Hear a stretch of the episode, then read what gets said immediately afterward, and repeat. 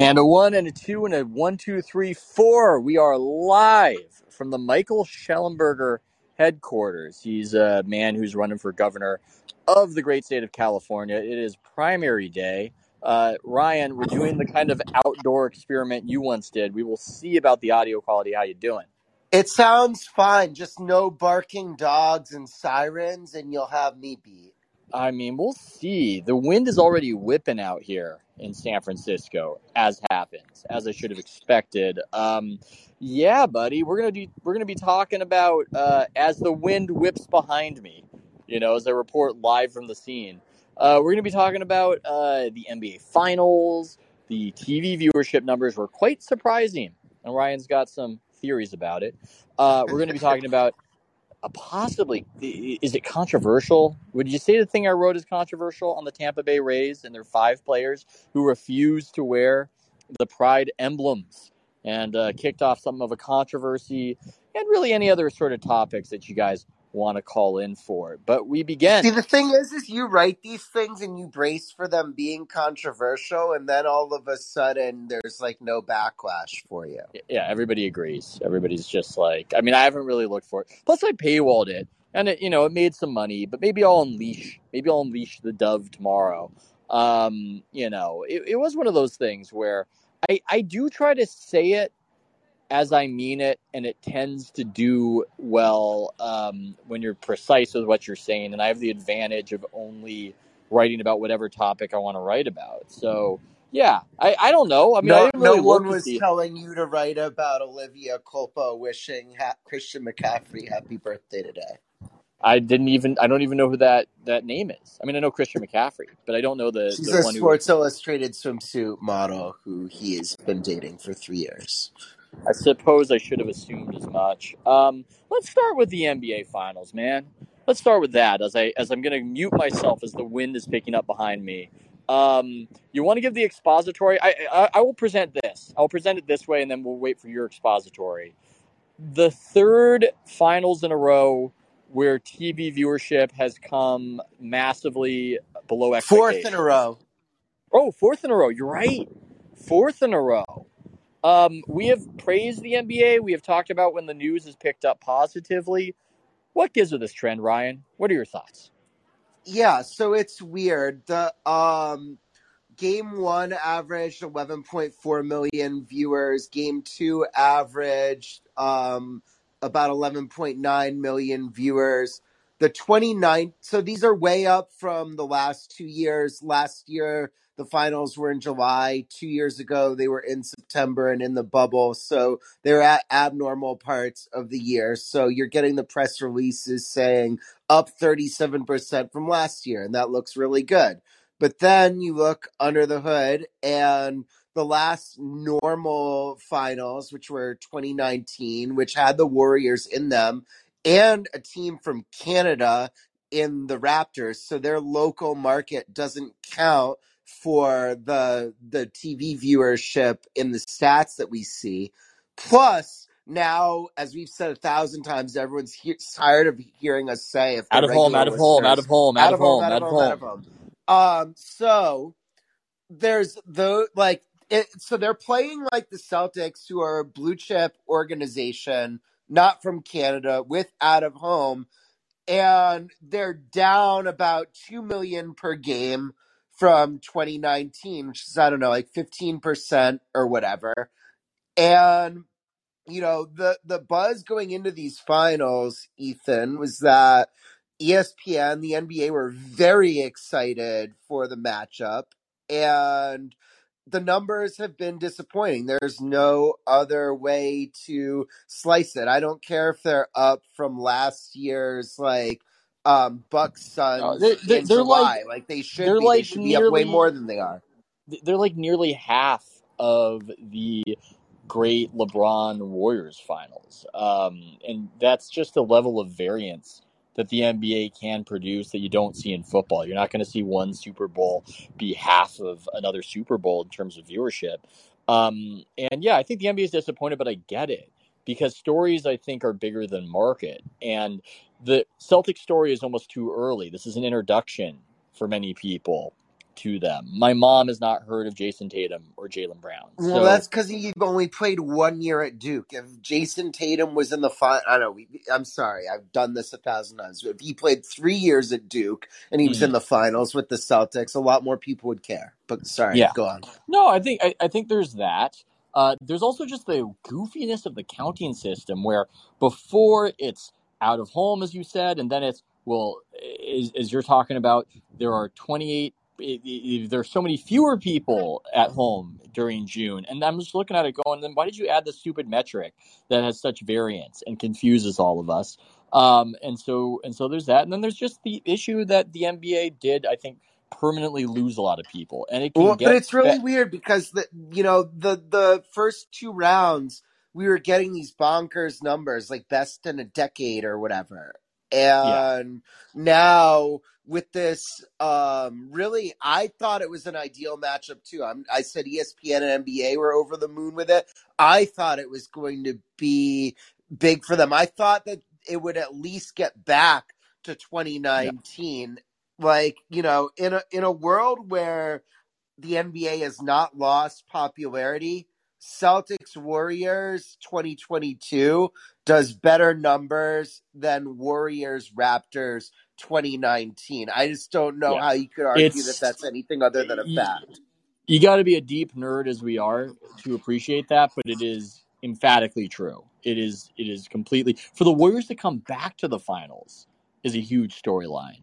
And for them to be playing the Celtics and not be beating the Raptors, I think it does show that for the and, and you know like games, I get it Tatum's not a household name yet but he's like a top 5 top 7 NBA player if they can't market him Yeah. Well, he just doesn't have the charisma of a Kawhi Leonard, Ryan. Um, yeah, so I I think that it does show that the top of things, the biggest of games. It's been obscured, I think, by a lot of out of home smoke and mirrors bullshit, but they've lost some people, and I'm not trying to pile on them. I actually think that in many ways they um, are the archetypal thing that conservatives and the right, you know, invokes as the woke league, and in some ways they're the least woke of the uh, professional leagues now. Although, and this brings us to the next topic, as we look at these ancillary issues, perhaps, I, I don't get why some people just dismiss that the political aspect can be an aspect, or that the presentation can be an aspect. I don't get that. As the uh, sirens, well we got the sirens we got the, we're in a real American city right now. You know, it's uh, it's uh, Chase uh, Chesa Boudin trying to save his uh, his job. You know, bring out the ambulance. But you know, this like I, I look at all of it. You've got a theory that Mark Jones is such a bad announcer that having him as a last minute replacement has an effect. No, no, I don't know well, no, not just nuts. Well, so first of all, it's two things. I do. If he were just a bad announcer, um, uh, he's not terrible, but I would say that in my evaluation of announcers, I think I would rather have a game just just in a vacuum, just announcing skill. And this is my own opinion, and anybody can disagree with me if they want. It's a free country. I would put Dave Pasch and Ryan Ruocco on an, on ESPN's NBA depth chart ahead of him, and I would say that Bob Wischusen, Boog Sciambi, hmm. and Jason Benetti, who are employed by ESPN but call different sports for the network, are also better play-by-play announcers than him. Although there's no way any of them would get jumped into the We- finals, but Yeah. for Pasch or that could happen, and it Yeah, didn't. we we are in agreement that Mark Jones isn't good, and he's got some good quality to him. He's got the pipes. He's got the good voice, and I don't think I'm saying this just because he's been one of the more overt uh, social justicey controversy guys, but I almost think that that aspect of his personality is connected to the aspect I don't like of him as an announcer, which is just trying too hard. There's something cringy and try hard about him. He almost reminds me of a national version of Bob Fitzgerald, the local Warriors announcers. Uh, the the catchphrases don't feel they don't feel real. There's something that feels odd about it, and uh, maybe I'm showing my anti-Canadian bias, Ryan, but I just don't I just don't buy him. I don't. I don't think that's the biggest. I could give it five hundred thousand people. Five hundred thousand people Yeah, so uh, for people who don't know, I tweeted this morning that I think that there are a million people who do not want to hear Mark Jones announce a game, and I didn't elaborate on whether it was because like they would prefer Dave Pasch, which I don't think is the case for most people. I don't think most people know the distinctions, but I do think that Red Sports Land, which Mm. is not insubstantial, does not want him calling a game because so I'll go through like all of the things um he, he had like a very bizarre tweet during like 2020 that he didn't want a police escort at the games because he was afraid that a police officer escorting him would shoot him. It's a very weird tweet. a, a couple years before that, he had like tweeted about how much he appreciated the police and the escort. So you can put your mind back in two years ago when everyone was ripping the police, and you know, I I think that that might like that that was that was like the most famous thing. But he's also had like a bunch of kind of you know problematic likes or whatever that Outkick has noticed where. He, he liked just when one of the Bosa brothers got hurt because the Bosas are conservative. He um I don't remember whether he said Rush Limbaugh will burn in hell or liked a tweet that said that Yeah, no, um he he he is he he. Okay, so a few things are going on here. He is clearly the beneficiary of a political double standard, where he is saying things that are completely extreme and would get somebody of the other bent uh, punished and suspended and kicked out of there. Um, clearly, but I just don't think he rates enough. I don't think that Red World knows about him, and maybe I'm wrong. This Maybe is I where. I would disagree with you because I mean Mm, Whitlock wrote a whole column about him on Friday. Outkick has been hammering him since that police tweet. mm, I think that the audiences of those sites is I don't think people realize how big big. um that audience is when it's a topic that's getting hammered over and over and over. Um Yeah. and like I've looked at the traffic meter when Clay and Whitlock dig into issues. And so there's like a lot of people reached out to me and said like you're giving these people like agency. They're pandering to racists. Um, Mm, and by giving them agency, you're giving them power. But let's say Clay was a play by play announcer, and let's say he got put on a football playoff game.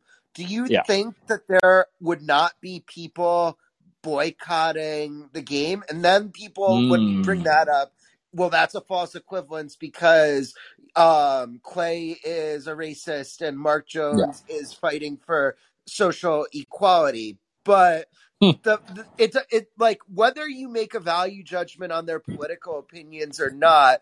If It you would be a watch a distraction. game It, it, called it by would, Clay yeah. Travis, you have to understand why someone wouldn't want to watch a game called by Mark Jones. I don't think I'm convinced by your argument, but it's a very well made argument.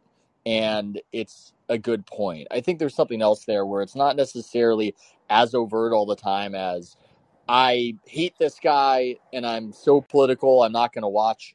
It- It's sometimes that this is a bit of a distraction. I know there's weirdness about the guy. I have a different brand association with this now. I think those little calculations subconsciously are made all over, and then you lose some people on the margins. And so that's part of it. Also, part of it, I, I, I think the NBA has done as you know, it's trying its hardest in many ways to stay out of the uh, the culture war, but they can't and they shouldn't control what the players and what the coaches do. And I think you know they're very impassioned. Uh, uh, the horrific thing that we don't want to revisit and talk about extensively in Texas, uh, but there's big displays about it, and I think people resent the feeling that they're being propagandized. Uh, because that is what's happening. It's this idea of I'm using my platform. Well, what's using your platform mean? It means that you're using the space to try to convince somebody of something uh, that maybe they wouldn't ordinarily want. And I think a lot of people at some level either resent it or again they feel like it's a distraction and it's not giving them the warm and fuzzies when everybody's wearing the shirts and talking about a very serious issue. And you know, it gets dismissed all the time and I just don't understand how it can be so dismissible. I almost feel like the It's people who because dismiss of what I said, where they don't want to give people they don't that want they it to be true. consider their Yes. intellectual and um, moral, Moral inferiors agency and power. By the way, in the chat, Rick Bishop has another theory on lower NBA ratings. He says Mm, coaches not wearing suits cheapens the stakes of the I love product. it. Pat I Riley wears a suit in the stands, yet coaches can't be bothered. Well, we found I got one million of the two million drop attributable to Mark Jones. We got another million attributable to the coaches not wearing suits. Somebody said, "Mama, there goes that fan."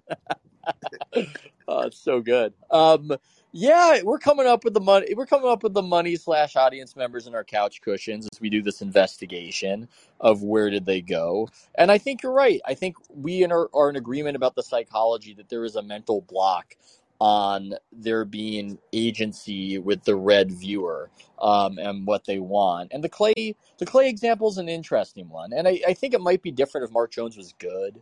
Uh, to bring back to Mark Jones, if it was if it was Mike Breen, I think maybe a lot of people would shrug and go. If Mike Breen had a lot of politics, people would go, "Yeah, but Yeah, like Sam. Van Gundy is a great color commentator, and I don't think he, I don't think his like, you know, uh, I, I can we call them unhinged? His unhinged tweets that we've talked about before, or at yeah, least like very um vocal advocacy tweets. Um, yes, your mileage may vary. Like you can say it nicely, or you can call them unhinged, but I it doesn't like bother me when or anybody that I really see when he calls a game um because he's really good at analyzing it. So yeah, it's a big drop off from Breen to Jones in quality. And then there's that other aspect of people don't want um this guy talking to them. Now, I said a million. I think I'm willing to reconsider and say that a million is high, especially on the scale of, you know, dropping like I'm not going to attribute half of the drop to him, but mm, I do think that it is capital S something. yes, I I would agree that it's something.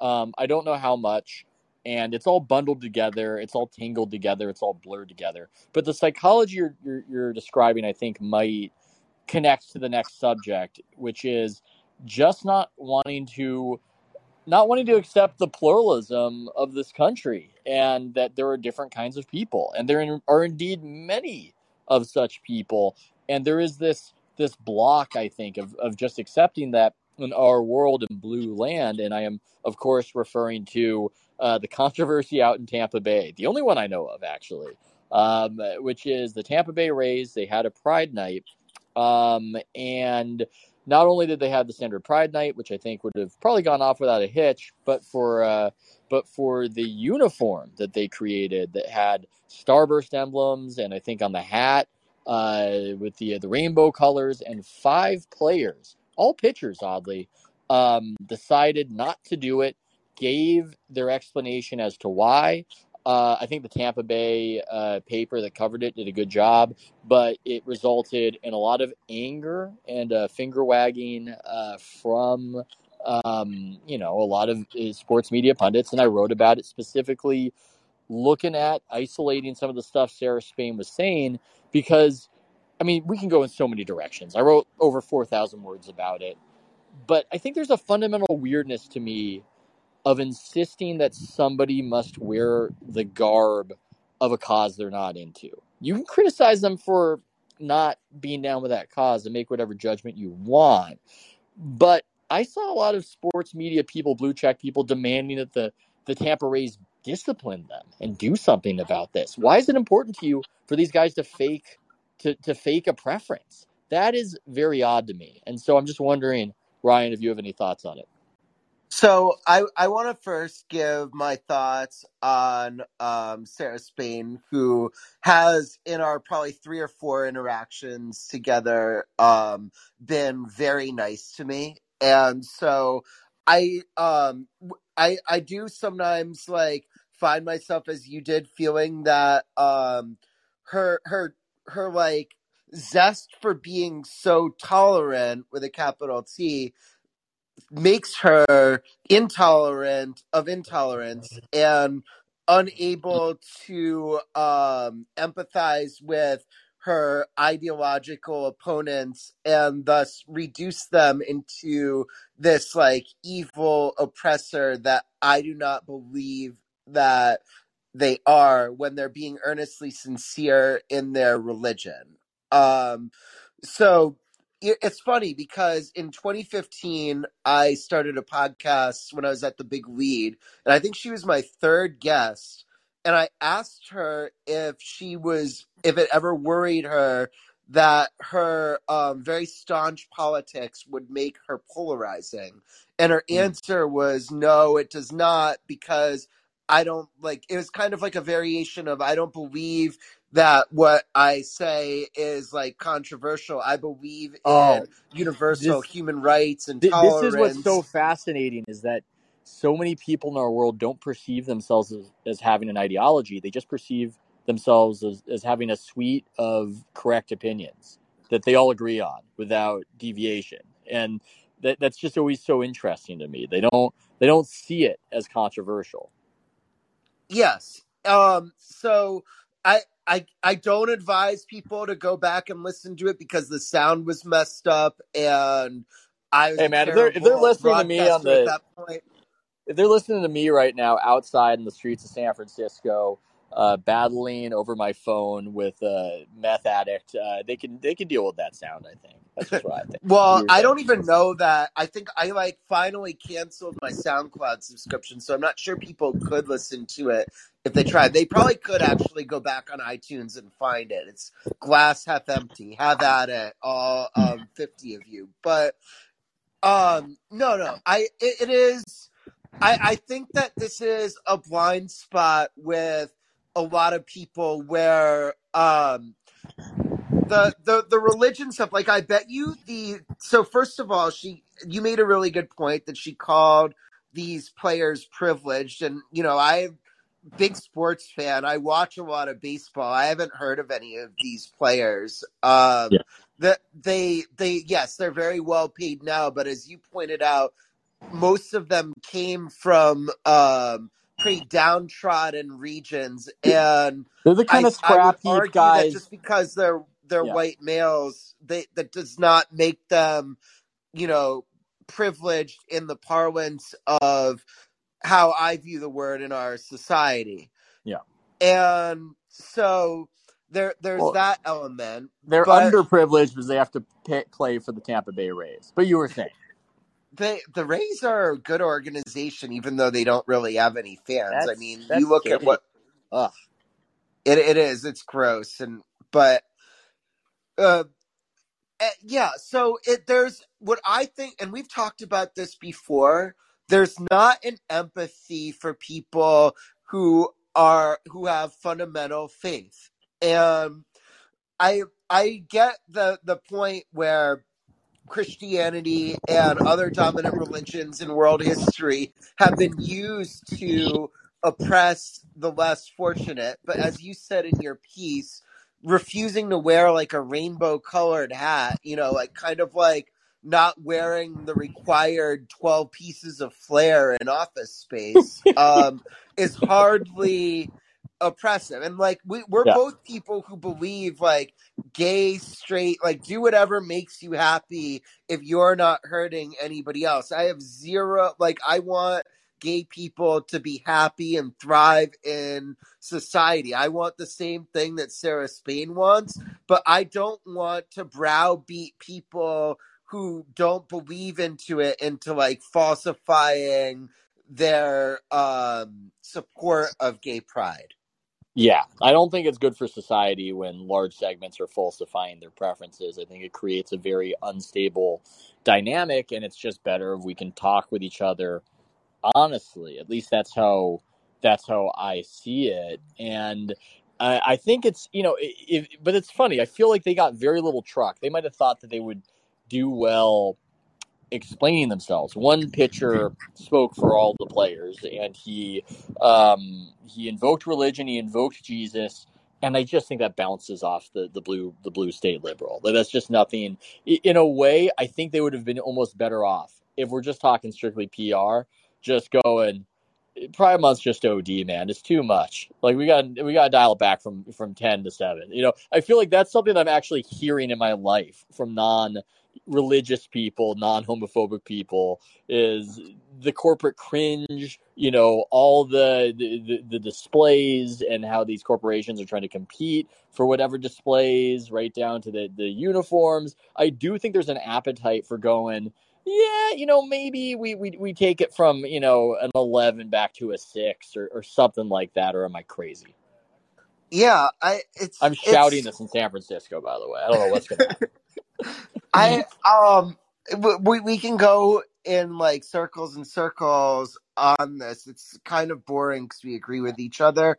I do I I do think though that deep down it comes from a good place in Sarah Spain's heart that she wants all of these people who um you know we grew up in I don't know what it's like in school now but the you know people would would say the G word and the F word um and it would be like I I've come You, across you, some you, of my you, you want to know like what it's like, Brian? face I I came I came acro- across some of my own old like 14 year old Facebook posts which I'm very glad that people can't search like you can search Twitter but Hmm. um it, it's it's uh I, I I do think that we we grew up in a even us like in our Yeah. mid 30s grew up in a Oh, time definitely. where where people were very intolerant of gay people and th- there's a reason as you said in your piece why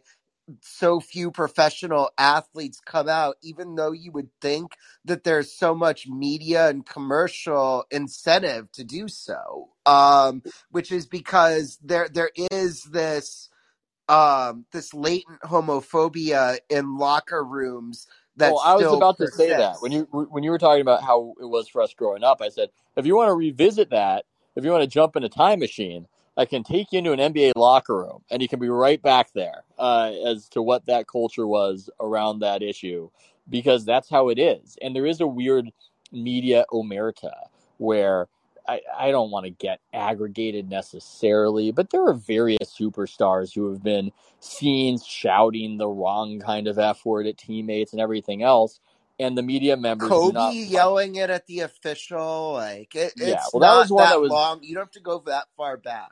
Yeah, that was one that was that, that was one that was uh, caught, but it's there's almost an omerta on it because there's a recognition that if you hold one guy out as the the evil doer, then it's almost unfair because that's most of the guys, and it's just not really conveyed, and it gets to one of my favorite issues, which is the misalignment between um, media people who come from one world and the sports heroes that they project onto and adore so much, and how so much, so many of the media people they can't even conceive of what these dudes are like. And these guys are fully fledged human beings. I'm not trying to make them sound like monsters, but they're just they're just very different. The selection pressures are very different. The incentives are very different, and it's its own culture. It's hyper masculine. It's not necessarily nice, though it is hilarious. And it, it sometimes seems like a lot of people, even in sports media, and especially if they're not covering the games in person, is just completely naive about what this thing is and how the sausage actually gets made.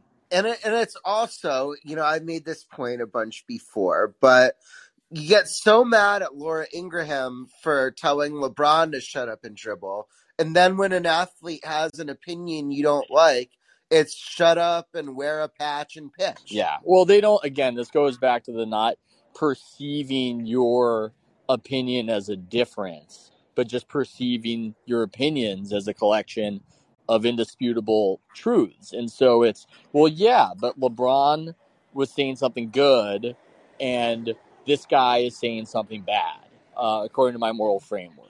And so that's how that determination. That's how that determination is made. It's really people are looking at me by the way on the street as I walk around. They well even in San Francisco, I thought this is where I could get away with just shouting like a crazy person to myself. I, I assumed, but I can't pull it off. I'm not credible, Ryan. I'm not somebody who's good at it. And with that, I mean, are there any other topics before we take some questions? Um, I don't really want to. I you know the this um this like have you read about the murder in the like LeBron school parking lot? I cannot speak to that. I, I, I sound like I was involved. Like, no, I can't. I don't know anything about it other than I saw there was a thing. I saw a Clay Travis thing saying that LeBron wasn't helping with it. I don't know enough about that one. I think we can right, shift so to let, question. punt on that. It's it's Yeah, too we'll heavy. punt. It's heavy Yeah. anyway. Too Um, heavy. It's too heavy. Okay, let's uh let's call up Jonathan to the floor. Make Jonathan the next caller. Call him up. I mean, it's kind of I drop it out of nowhere. These poor poor people, these poor listeners. They sit in the queue. We ignore them for 30 minutes and then we just boom, bam, call him up. And he he might not be ready. We might have to go with the next guy. Let's go with Win. Okay, let's make Win the next caller. Get him up to the floor. Thank, thank, thanks for having me on, Ethan. Ryan. Good to good to hear you guys. I um I wonder about quick on the NBA Finals. I think it might be an Occam's razor sort of issue. I mean, it's like Mm. you have macroeconomic cord cutting issues, Yeah, we didn't and they that. only escalate. They only escalated during COVID, and it's very. And but yeah, I and mean, they only Ethan, escalated during the finals. Two weeks ago, playoff series were doing the best they had in a decade. Now all of a sudden, cord cutting is a reason why ratings can be down. Well, so Ryan, here's what here's my response to that's going to be. I think there's something about having, and and one of the you know one of the other attendees in this call and mentioned it in in, in the text chat, but you know.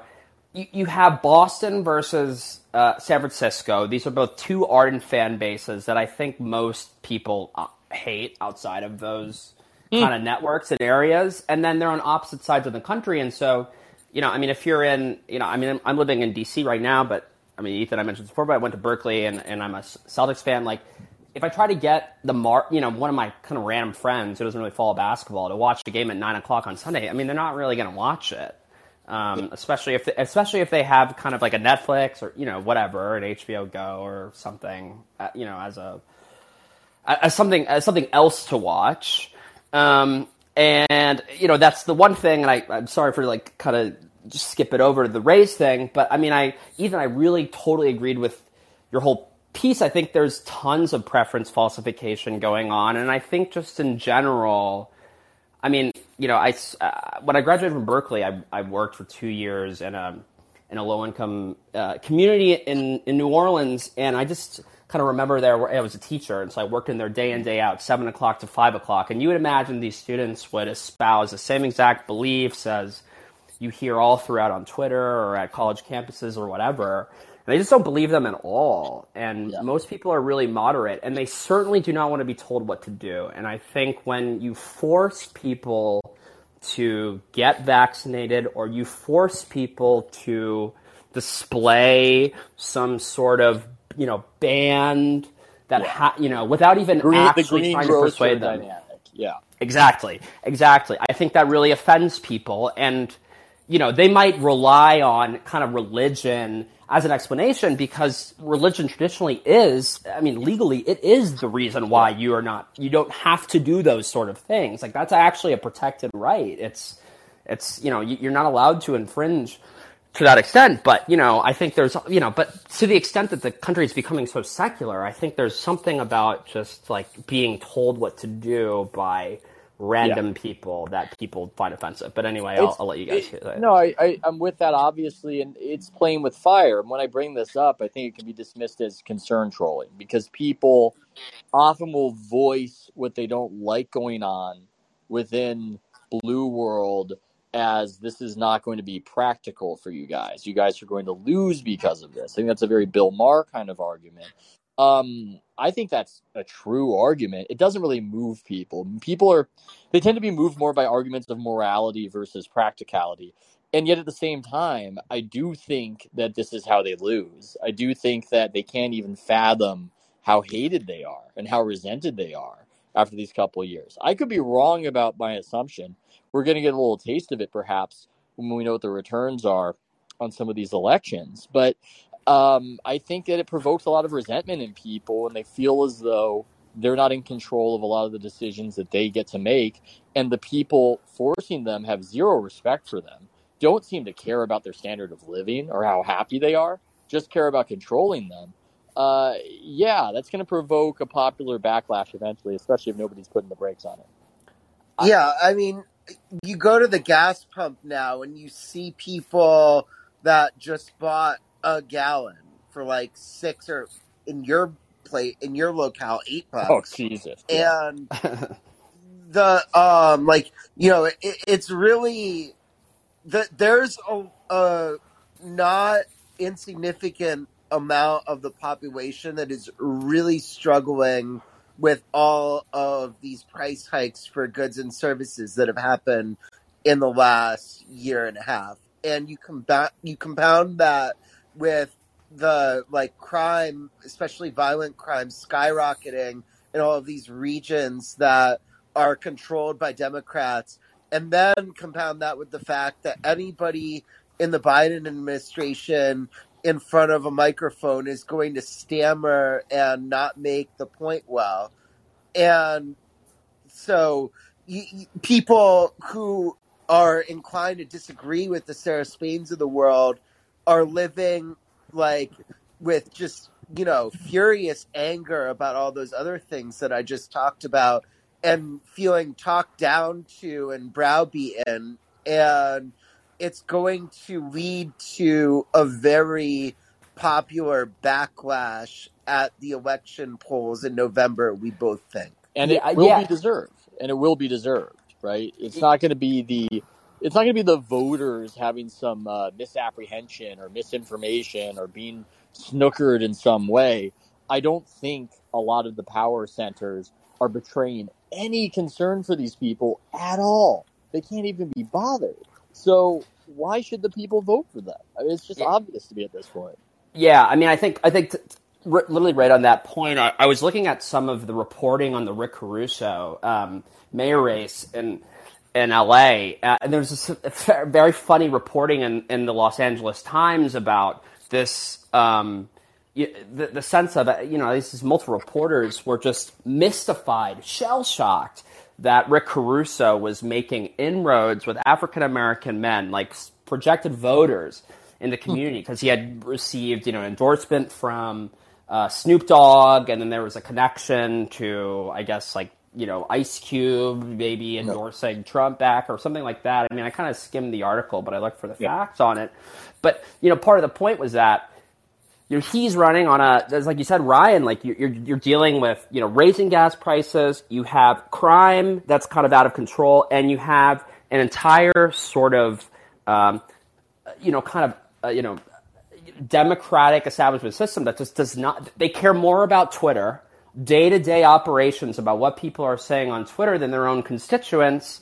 And they're surprised that they're potentially going to lose the ballot box. I mean, it's just, it's just I don't think disrespectful they and believe the disparaging. polls yet. Biden Yeah. believes them. Like NBC News is already putting out stories that he's like understands the reckoning that his party's about to face and is going to clean house. But I mean, I don't think anybody has any faith that he's going to replace these bad people that he picked before with better ones. Yeah. Well, this is, and again, and I, will end on the politics jag of it, but, uh, or at least I think I will. But it's the proof of concept problem that I think is such an underrated issue, which is you're going to get more culturally when you've established and demonstrated some efficacy. And again, I, I, I say it all the time, but 10 years ago, a lot of liberal spaces you would point to and you would say, hey, it's going great there. And that's where people were moving, and that's where the culture was going.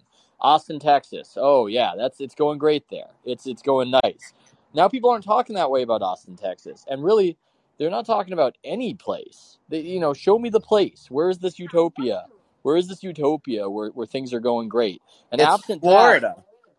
That's the you know that's where people are moving. So, you know, we shall see. I think that we will be proven correct, and if we're not, it will at least be something interesting uh, to analyze. But uh, let's get through these callers real quick, and I can hop back in and see if uh, Shellenberger has uh, finished second. It's California. We're going to find out in six months when they're done counting. It's not going to be that quick, but you know, I could get a get a get a hint or two. Uh, Jonathan, so Jonathan, next caller. Blaze through the callers. Let's be succinct. I don't know if I can be succinct, but well, I'll try. I'll try. We'll see. Jonathan, you're up. You're muted. You got the mute on. Good evening. Okay. Thanks for taking my call. Long time listener, third time caller. Uh, very briefly, I want to make a religious point because I think Sarah Spain was making a religious point, and that is that people inherently, by the nature of being human, need meaning, they need transcendence. And if you're not worshiping God, you're going to worship something. So Yep. you have academics like John McWhorter at Columbia. I've written a lot about this, about uh, you know, woke religion is his term. And I think that's what we're seeing something like an inverted Christianity. And in the American context, it'd be an inverted Calvinism where you have witches and you have heretics and you have saints and you have sinners. And that Christian context still exists. It's just been hollowed out and so you apply it to sports. I was thinking about Kevin Durant earlier and why he might be unhappy. Obviously, I have no idea because I don't know him at all. But, uh, you know, he is, it seems to me like he's seeking meaning. Yes. And Yes. a, a lot of, a lot of people, um, in my opinion, as a Catholic, you know, will be restless until they find meaning in the ultimate, the capital U ultimate. So I just Mm. wanted to make that point, and I appreciate uh, you having me on. Thanks so much, Jonathan. Um, Thank you. I appreciate your faith. I think my life would be happier if I shared it. I don't have that um I I can't I just don't have it in me to be sure about what the higher power is or which religion is right or if that's certainly the case. But I definitely respect people who live their lives that way and I feel like if I could get myself to I'd probably be happier and less anxious. I feel like there's something out there, but that's a whole other topic for a whole other call in. That's uh, thank you, Jonathan. Uh, thanks for the call. We'll we'll quickly take Patrick. Uh, get Patrick. Take this call. Doing the listing voice. Patrick, how you doing? That is a beautiful dog. Oh Uh, yeah. thank. It's my sister's dog. I'll let her know. Uh, so I kind of follow sports in or out, but I do find the whole Tampa Bay Pride Michigas to be very, I guess, funny. Just Ooh, because, Michigas. Sorry, just you know, it's, it's a good good poll, good cut. Yeah. just because, like, pride flags are really ugly to begin with. I- I'm gay, so I speak from experience. Hmm. And the flag just keeps getting uglier. So I kind of understand just not wanting to have to wear it, especially when it's a pin. But I guess deferring to you guys, how often are these kind of sports stories coming out about like the political views of the players? Because I can understand a player wanting to like make a comment about controversy, but like this almost feels like we're getting into It, it happens two or three times a week. Oh, is Yeah. bad. Yeah, it's it's coming up. It's definitely coming up. But athletes, for the most part, don't want to rock the boat. They're a little they're a little like actors. They just want to say whatever's going to get them love. And I think in in many ways, for a while, it's been one kind of party line, and now it's getting a little bit confusing. But yeah, I, it's what you're saying about the the aesthetic devolution. I didn't I realize I might be talking about this, but I do feel like um, if hey, I can stereotype. I can't really get fired, but uh, gay men, good aesthetics, generally speaking, yes. And it seems like the inclusion of more people in making the flags produces results like whatever the Brooklyn Nets put out there. Um, and I don't know if you saw that, Patrick, but they had uh, a complete travesty of a mashup of a of a pride flag, and it was, uh, I think, you know, kind of uh, it, it highlighted something there. It was interesting and how bad it was. Oh, I, I, saw that uh, monstrosity.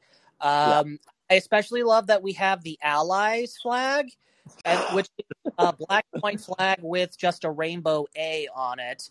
But then there's also just black and white flag, which I guess is just for heterosexual people who aren't allies. Which I, I guess we're they're welcome to Pride now. So I guess the players are welcome to not wear their flag to begin with. So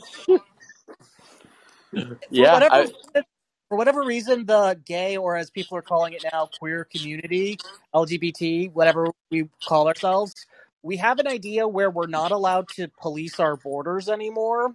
So Hmm. if you're talking about kind of policing of borders, for example, Rachel Dolezal, uh, Yeah. she was a person who was kind of like excommunicated. Jessica Krugman, there are plenty of examples of this. Certain other groups are allowed to kind of police the border, who come in and come out. But Yeah. for gay people, we have this kind of mandate where it's basically like we need more. And it's ever expanded to the point where I guess if anyone's ever thought someone looked cute, they are now a member of the community, and you're not allowed to kind of say anything about it.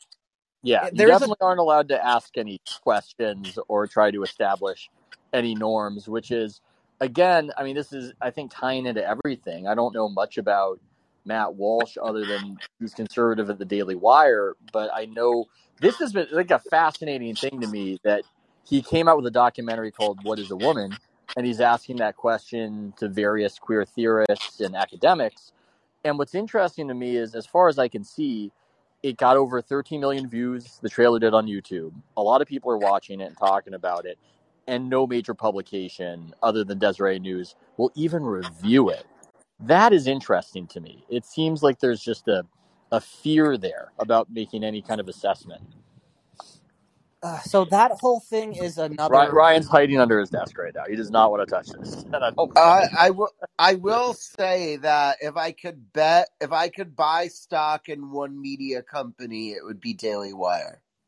yeah, probably would uh, do pretty well. But uh, we're getting you out of here. We're giving you the heave ho, Patrick. Thank you. No problem. Uh, CJ, the last caller of the night. Last caller of the night, and then we'll jump back in. Will I drink? Another beautiful out for me when dog. I drink. Oh, Never thank works you. out- never works out for me when I drink, but maybe I will. CJ, what's up? Oh, not much. Um, actually, I kind of want to take it this uh, wide left turn. Ryan, I think you would appreciate this because um, I saw your post. Uh, I just wanted to ask Ryan about his experience going to the WWE show this past Sunday with Cody Ah, Rhodes wrestling with a fucking torn pec. Oh, it, wow, it was okay. absurd. Um, I mean, I was sitting third row, center of the ring, so it like if you could tell, you know, twelve year old me that I could do that, he'd be like, okay, then no, don't complain about anything else ever. Like, but um, it is just an unbelievable week in pro wrestling. First, Exactly. like the MJF pipe bomb promo, and then Cody Rhodes. So for people who don't know, Cody Rhodes, in the middle. um, son of Dusty Rhodes, he. I I think for real, but you can never know with wrestling whether it's Oh, no, real or real. fake. Um, tore his pectoral muscle um in this past week in the lead up to like a main event where they really needed him because it was like the rare night where Roman Reigns, who's been the meal ticket for WWE for the last several years, had the night off. And so they really, really needed um Cody to perform. And he did this whole match with like a very grotesque, like you know, eight inch diameter bruise on his pec. Like he, he's wrestling with an injury that puts you out for the season if you suffer it in the NFL. And they just scripted the match perfectly. And it's going to like, I don't know, it's probably It's one of like Mick the Foley. five best wrestling matches in a major American promotion of my wife, I think, or at least since like the mid 90s when I started watching. And so to be there for it was like just like a ridiculous privilege. Well, going back to the MJF thing, it has an element of real. I mean, that was a real injury, and just like the MJF uh, segment you were talking about, there's realness to that. Why it makes it so compelling. And in wrestling, anytime you can have some sort of realness in it, or question whether it's real or what's scripted, makes it the best. Yeah, no, I I agree. Um I I I would love to talk to you about this for hours, but I just have the sense that our audience I know, doesn't I I- know. care. I Our audience, I have no up. idea. I have no idea what the hell you're talking about. Well, It if I want to try and ground the subject of pro wrestling, because there's a little bit, I think, an interesting conversation with WWE and becoming such a conglomerate, but I feel like they skirt under public scrutiny by being such a niche um, product. Yet they're making billions of dollars, and Uh, there's no shortage of scrutiny on WWE. but I think it's it's within the bubble of the fandom. I don't think it's a mainstream sort of microscope. I was just going to ask in terms Well- of how they sort of skew under uh, with how they treat their employees as far as treating them as um, employees in one regard, making sure they can't have the rights of uh, independent contractors, where, where they say they're independent contractors in one sense, but say they're employees in the other.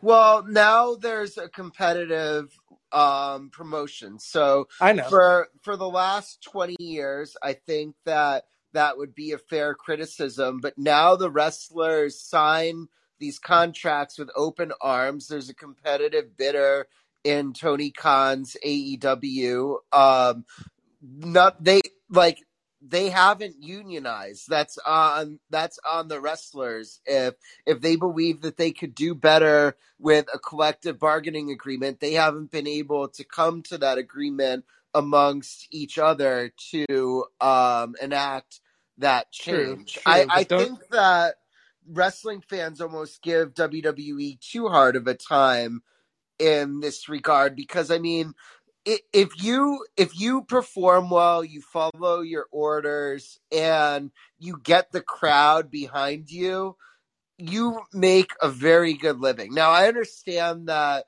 WWE and UFC pay their performers way less of a percentage that was another than the professional sports leagues do.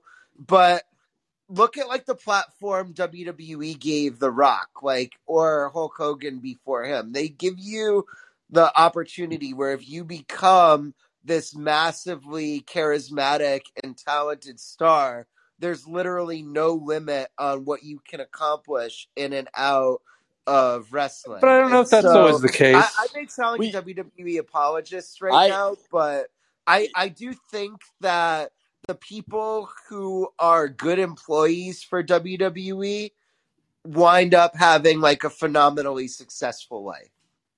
True. I am I- I am uh, jealous of your guys' knowledge on this issue. It, it, I, I have none to contribute, and we can uh, pick it up later. But I need to I need to join in because they just announced a first batch of ballots counted a huge lead for the recall of Chesa Boudin. 61 LFG, can they please do that with Kim Foxx in 61 Chicago? percent, Please. Sixty-one percent to thirty-nine percent. I'm out at this bar. Man, People would it, uh, um, people uh, are already a celebrating. landslide loss for him would really, I hope, send shockwaves to these quote unquote prosecutors across America. Yeah. People people are already celebrating they're going crazy they can't wait to just go insane and, and commit crimes out here that they'll finally be arrested for. You know they're going. Please, Uh, I, I, um, keep, keep a diary of your drinking, Ethan. i will try. Thanks so much. This is a fantastic episode. Thanks for bearing with me um, despite my lack of pro wrestling knowledge and that i'm out in the great outdoors. Fantastic from ryan. Check out his stuff at the new york post. Check out my stuff at uh, eight, ah, i can't even talk anymore. House of strauss substack until next week ladies and gentlemen see ya Bye.